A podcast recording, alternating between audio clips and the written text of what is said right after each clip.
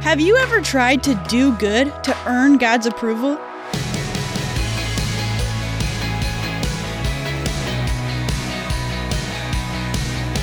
Hey there, I'm Emily Tenter, and this is Unlocked, your daily key to unlocking God's Word in your life. Earning the approval of others can be really hard, and we try to do it with God. It's what we're talking about in our devotion today. This one is called Do What Is Good, Titus, and it was written by Marie Cleveland. Have you ever been reading a Bible passage and a certain word or phrase keeps popping up over and over again? That happens to me with the word good when I read the book of Titus. And it's why I think one of the main themes of Titus is doing what is good. The book of Titus is known as one of Paul's pastoral letters. Paul wrote it to instruct and give advice to Titus, who had been put in charge of organizing the churches on the island of Crete. In this letter, Paul gives Titus advice about choosing church leaders, about how those in the church should relate to one another, and about avoiding false teachings and division among believers. Paul also focuses on the link between belief and behavior.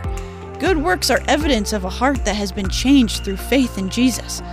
Doing good does not make you a Christian, but the more you get to know Jesus, the more you will desire to do what is good. Paul emphasizes this as he tells Titus that those who believe in Jesus should love what is good, Titus 1:8, teach what is good, Titus 2:3, do what is good, Titus 2:7, be eager to do what is good, Titus 2:14, be ready to do what is good, Titus 3:1, be devoted to doing what is good, Titus 3:8 and verse 14. Yet, even as Paul urges these Christians in Crete to do good, he also makes it clear that God's kindness and love toward us are not dependent on anything we do. Rather, God saved us because He is merciful. Our own goodness can never be enough to save us from sin and death, but God, in His infinite goodness, sent Jesus to die and raise from the dead so that we could live with Him forever. When we confess our sins to Him and put our trust in Jesus to save us, He changes our hearts so that we overflow with His goodness. Then he calls us to share that goodness with others. Titus 3 4 through 5a says, But when the kindness and love of God our Savior appeared, he saved us, not because of righteous things we had done, but because of his mercy. So let's talk about this. Have you ever tried to do good to earn God's approval? In Titus, we see that God loves us no matter what we do. How might this knowledge affect the way we go about doing good?